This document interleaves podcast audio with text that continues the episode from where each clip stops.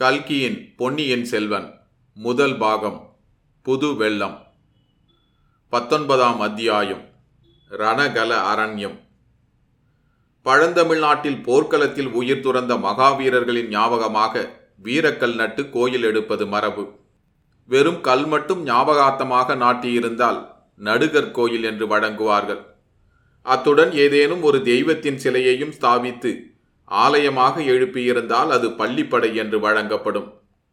குடந்தை நகருக்கு அரைகாத தூரம் வடமேற்கில் மன்னி ஆற்றுக்கு வடகரையில் திருப்புரம்பியம் என்னும் கிராமத்துக்கு அருகில் ஒரு பள்ளிப்படை கோயில் இருந்தது. இது அந்த பிரதேசத்தில் நடந்த ஒரு மாபெரும் போரில் உயிர் நீத்த கங்க மன்னன் பிரிதிவீபதியின் ஞாபகமாக எடுத்தது. உலக சரித்திரம் அறிந்தவர்கள் வாட்டர்லூ சண்டை பானிபேட் சண்டை பிளாசிச் சண்டை போன்ற சில சண்டைகளின் மூலம் சரித்திரத்தின் போக்கே மாறியது என்பதை அறிவார்கள். தமிழ்நாட்டை பொறுத்தவரையில் திருப்புரம்பியம் சண்டை அத்தகைய முக்கியத்துவம் வாய்ந்தது. நமது கதை நடந்த காலத்துக்கு சுமார் நூறு ஆண்டு காலத்துக்கு முன்னால் அச்சண்டை நடந்தது. அதன் வரலாறு தமிழ் மக்கள் அனைவருக்கும் தெரிந்திருக்க வேண்டியது அவசியம்.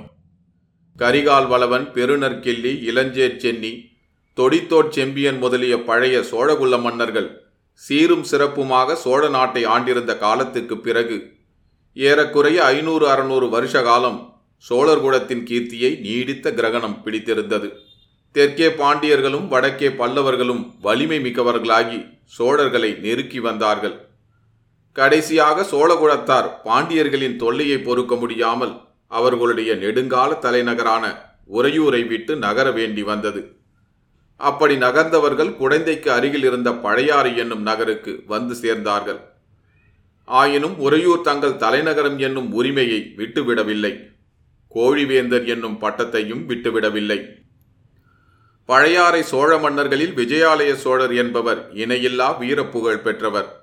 அவர் பற்பல யுத்தகலங்களில் முன்னணியில் நின்று போர் செய்து உடம்பில் தொன்னூற்றாறு காயங்களை அடைந்தவர். எண் கொண்ட தொன்னூற்றின் மேலுமிரு மூன்று புன்கொண்ட வெற்றி புரவலன் என்றும் புன்னூறு தண்ணீர் மேனியிற் பூனாக தொன்னூறும் ஆறும் சுமந்தோனும் என்றெல்லாம் பிற்கால ஆஸ்தான புலவர்களால் பாடப்பெற்றவர் இவருடைய மகன் ஆதித்த சோழன் தந்தைக்கு இணையான பெருவீரனாக விளங்கினான். இவனும் பல போர்களில் கலந்து கொண்டு புகழ் பெற்றான். விஜயாலய சோழர் முதுமை பிராயத்தை அடைந்து மகனுக்கு பட்டம் கட்டிவிட்டு ஓய்ந்திருந்தார். அச்சமயத்தில் பாண்டியர்களுக்கும் பல்லவர்களுக்கும் பகைமை முற்றி அடிக்கடி சண்டை நடந்து கொண்டிருந்தது. அந்த காலத்து பாண்டிய மன்னனுக்கு வரகுணவர்மன் என்று பெயர் பல்லவ அரசனுக்கு அபராஜிதவர்மன் என்று பெயர். இந்த இரண்டு பேரரசர்களுக்குள் நடந்த சண்டைகள் பெரும்பாலும் சோழ நாட்டில் நடைபெற்றன. யானையும் யானையும் மோதி சண்டையிடும்போது நடுவில் அகப்பட்டுக் கொள்ளும் சேவல் கோழியைப் போல் சோழ நாடு அவதிப்பட்டது. சோழ நாட்டு மக்கள் துன்புற்றார்கள். எனினும் இப்போர்களை விஜயாலய சோழர் தமக்கு சாதகமாக பயன்படுத்தி கொண்டார். ஒவ்வொரு போரிலும் ஏதாவது ஒரு கட்சியில் தம்முடைய சிறிய படையுடன் போய் கலந்து கொண்டார். வெற்றி தோல்விகள் மாறி மாறி வந்தாலும் சோழ நாட்டில் போர்க்குணம் மிகுந்து வந்தது. காவேரி நதியிலிருந்து பல கிளை நதிகள் பிரிந்து சோழ நாட்டை வளப்படுத்துவதை யாவரும் அறிவார்கள். அக்கிளை நதிகள் யாவும் காவிரிக்கு தெற்கே பிரிகின்றன. கொள்ளிடத்திலிருந்து பிரிந்து காவிரிக்கும் கொள்ளிடத்துக்கும் நடுவில் பாயும் நதி ஒன்றே ஒன்றுதான். அதற்கு மன்னியாறு என்று பெயர். இந்த மன்னியாற்றின் வடகரையில் திருப்புரம்பியம் கிராமத்துக்கு அருகில் பாண்டியர்களுக்கும் பல்லவர்களுக்கும் இறுதியான பலப்பரீட்சை நடந்தது. இருதரப்பிலும் படைபலம் ஏறக்குறைய சமமாக இருந்தது. பல்லவ அபராஜிதவர்மனுக்கு துணையாக கங்க நாட்டு பிரிதிவீபதி வந்திருந்தான். ஆதித்த சோழனும் அபராஜிதவர்மனுடைய கட்சியில் சேர்ந்திருந்தான். பாண்டிய சைன்யத்துடன் பல்லவ சைன்யத்துடன் ஒப்பிட்டால் சோழ சைன்யம் மிக சிறியதாகவே இருந்தது. எனினும் இம்முறை பாண்டியன் வெற்றி பெற்றால் சோழ வம்சம் அடியோடு நாசமாக நேரும் என்று ஆதித்தன் அறிந்திருந்தான். ஆகையால் பெரிய சமுத்திரத்தில் கலக்கும் காவேரி நதியைப் போல் பல்லவரின் மகா சைன்யத்தில் தன்னுடைய சிறிய படையையும் சேர்த்திருந்தான். காத தூரத்துக்கு காத தூரம் ரணகலம் பரவியிருந்தது. ரதகஜ துரக பதாதிகள் என்னும் நாலு வகை படைகளும் போரில் ஈடுபட்டிருந்தன. மலையோடு மலை முட்டுவது போல் யானைகள் ஒன்றையொன்று தாக்கியபோது நாலா திசைகளும் அதிர்ந்தன. புயலோடு புயல் மோதுவது போல் குதிரைகள் ஒன்றின் மீது ஒன்று பாய்ந்தபோது குதிரை வீரர்களின் கையிலிருந்த வேல்கள் மின்வெட்டுகளைப் போல் பிரகாசித்தன. ரதத்தோடு ரதம் மோதி சுக்குநூறாகி திசையெல்லாம் பறந்தன. காலாள் வீரர்களின் வாள்களோடு வாள்களும் வேல்களோடு வேல்களும் உராய்ந்தபோது எழுந்த ஜங்கார ஒலிகளினால் திக்கு திகாந்தங்கள் எல்லாம் நடுநடுங்கின. மூன்று நாள் இடைவிடாமல் சண்டை நடந்த பிறகு ரணகலம் முழுவதும் இரத்தக்கடலாக காட்சியளித்தது. அந்த கடலில் செத்த யானைகளும் குதிரைகளும் திட்டு திட்டாக கிடந்தன. உடைந்த ரதங்களின் பகுதிகள் கடலில் கவிழ்ந்த கப்பலின் பலகைகளைப் போல் மிதந்தன. இருதரப்பிலும் ஆயிரம் பதினாயிரம் வீரர்கள் உயிரிழந்து கிடந்தார்கள். மூன்று நாள் இவ்வித கோர யுத்தம் நடந்த பிறகு பல்லவ சைன்யத்தில் ஒரு பகுதிதான் மிஞ்சியிருந்தது. மிஞ்சியவர்களும் மிக கலைத்திருந்தார்கள். பாண்டிய நாட்டு வீரமரவர்களோ கலைப்பையே அறியாத வரம் வாங்கி வந்தவர்களைப் போல் மேலும் மேலும் வந்து தாக்கினார்கள். அபராஜிதவர்மனுடைய கூடாரத்தில் மந்திர ஆலோசனை நடந்தது. அபராஜிதன் பிரிதிவிபதி ஆதித்தன் ஆகிய மூன்று மன்னர்களுடன் படைத்தலைவர்களும் கலந்து ஆலோசித்தார்கள். இனி எதிர்த்து நிற்க முடியாது என்றும் பின்வாங்கி கொள்ளிடத்துக்கு வடகரைக்கு சென்று விடுவதே உசிதம் என்றும் முடிவு செய்தார்கள். இப்படிப்பட்ட நிலைமையில் போர்க்களத்தில் ஓர் அதிசயம் நடந்தது. முதுமையினால் தளர்ந்தவனும் உடம்பில் தொன்னூற்றாறு காயவடுக்கள் உள்ளவனும் கால்களில் பட்ட கொடிய காயத்தினால் எழுந்து நிற்கும் சக்தியை இழந்தவனுமான விஜயாலய சோழன் எப்படியோ யுத்த அரங்கத்துக்கு வந்துவிட்டான். பல்லவ சைன்யம் பின்வாங்கி கொள்ளிடத்துக்கு வடக்கே போய்விட்டால் சோழ நாடு மறுபடியும் நெடுங்காலம் தலையெடுக்க முடியாது என்பதை உணர்ந்திருந்த அந்த கிழச்சிங்கத்தின் கர்ஜனை பல்லவர் கட்சியில் எஞ்சியிருந்த வீரர்களுக்கு புத்துயிர் அளித்தது. ஒரு யானை எனக்கு ஒரு யானை கொடுங்கள் என்றான். நமது யானைப்படை முழுவதும் அதமாகிவிட்டது ஒன்று கூட தப்பவில்லை என்றார்கள். ஒரு குதிரை ஒரு குதிரையாவது கொண்டு வாருங்கள் என்று சொன்னான். உயிருள்ள குதிரை ஒன்று கூட மிஞ்சவில்லை என்று சொன்னார்கள். சோழ நாட்டு சுத்த வீரர்கள் இருவரேனும் மிஞ்சி உயிரோடு இருக்கிறார்களா?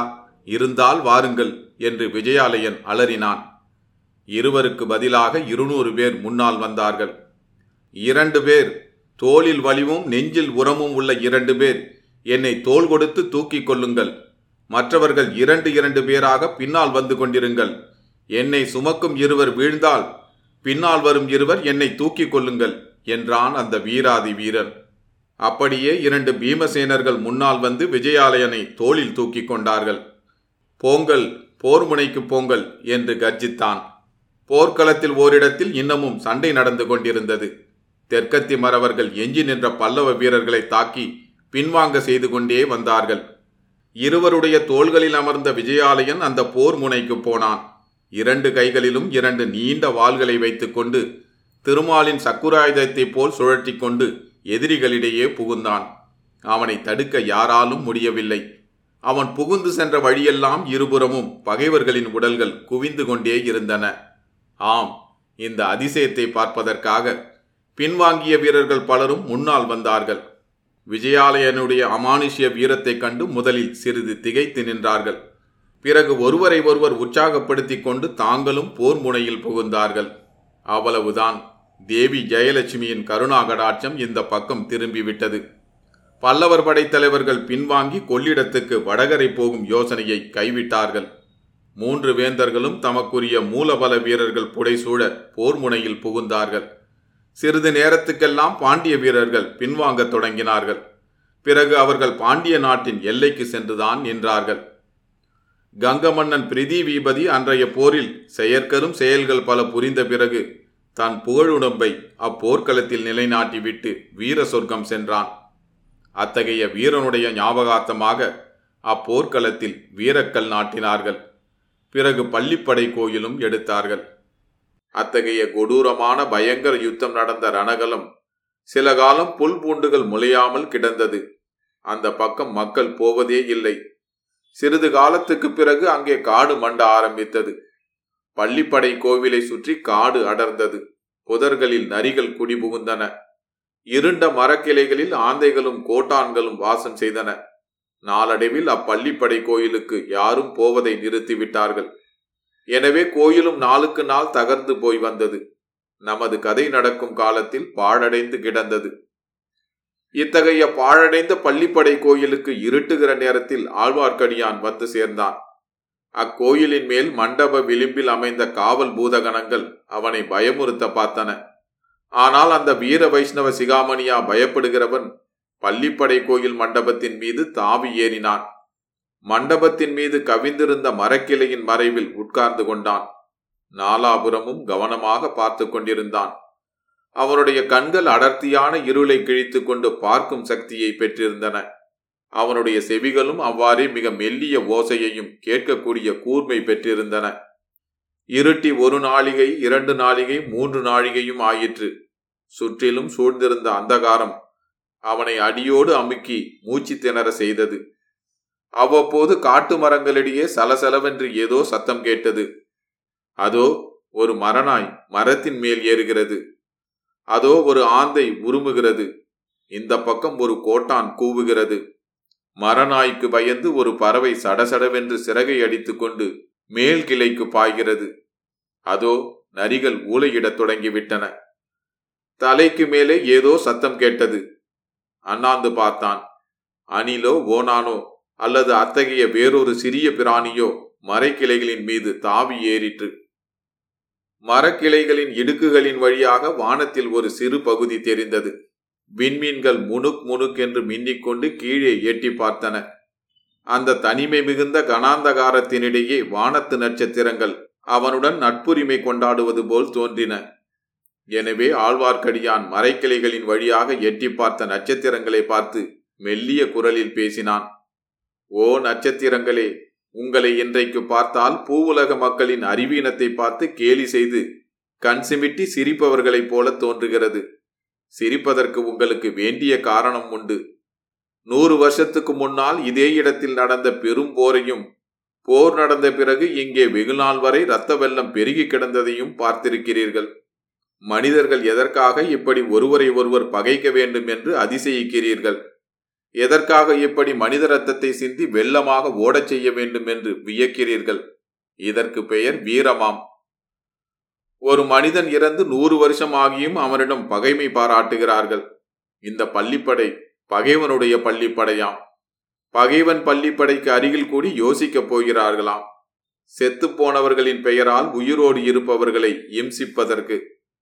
வானத்து விண்மீன்களே நீங்கள் ஏன் சிரிக்க மாட்டீர்கள்? நன்றாய் சிரியுங்கள். கடவுளே இங்கு வந்தது வீண்தானா? இன்றிரவெல்லாம் இப்படியே கழியப் போகிறதா? எதிர்பார்த்த ஆட்கள் இங்கே வரப்போவதில்லையா? என் காதில் விழுந்தது தவறா? நான் சரியாக கவனிக்கவில்லையா? அல்லது அந்த மச்சகஸ்த சமிஞையாளர்கள் தங்கள் யோசனையை மாற்றிக்கொண்டு வேறிடத்துக்கு போய்விட்டார்களா? என்ன ஏமாற்றம்? இன்றைக்கு மட்டும் நான் ஏமாந்து போனால் என்னை நான் ஒரு நாளும் மன்னித்துக் கொள்ள முடியாது. ஆ அதோ சிறிய வெளிச்சம் தெரிகிறது. அது என்ன? வெளிச்சம் மறைகிறது. மறுபடி தெரிகிறது. சந்தேகமில்லை.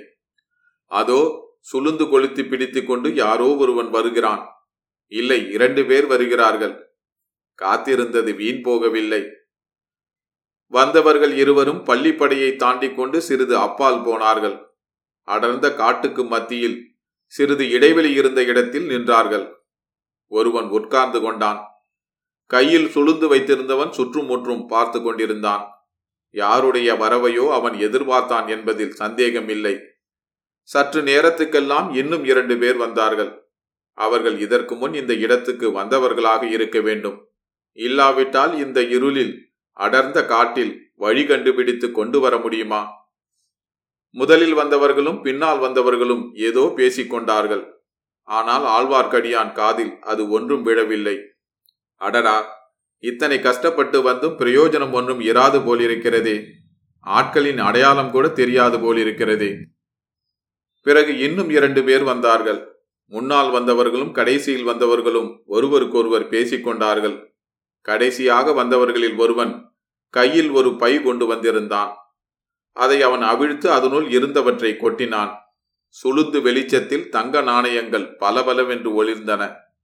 கொட்டிய மனிதன் பைத்தியம் பிடித்தவனைப் போல் சிரித்து நண்பர்களே சோழ நாட்டு பொக்கிஷத்தைக் கொண்டே சோழ ராஜ்யத்துக்கு உலை வைக்கப் போகிறோம். இது பெரிய வேடிக்கை அல்லவா? என்று சொல்லிவிட்டு மறுபடியும் கலகலவென்று சிரித்தான். ரவிதாசரே இறைச்சல் போட வேண்டாம். கொஞ்சம் மெதுவாக பேசலாம் என்றான் ஒருவன்.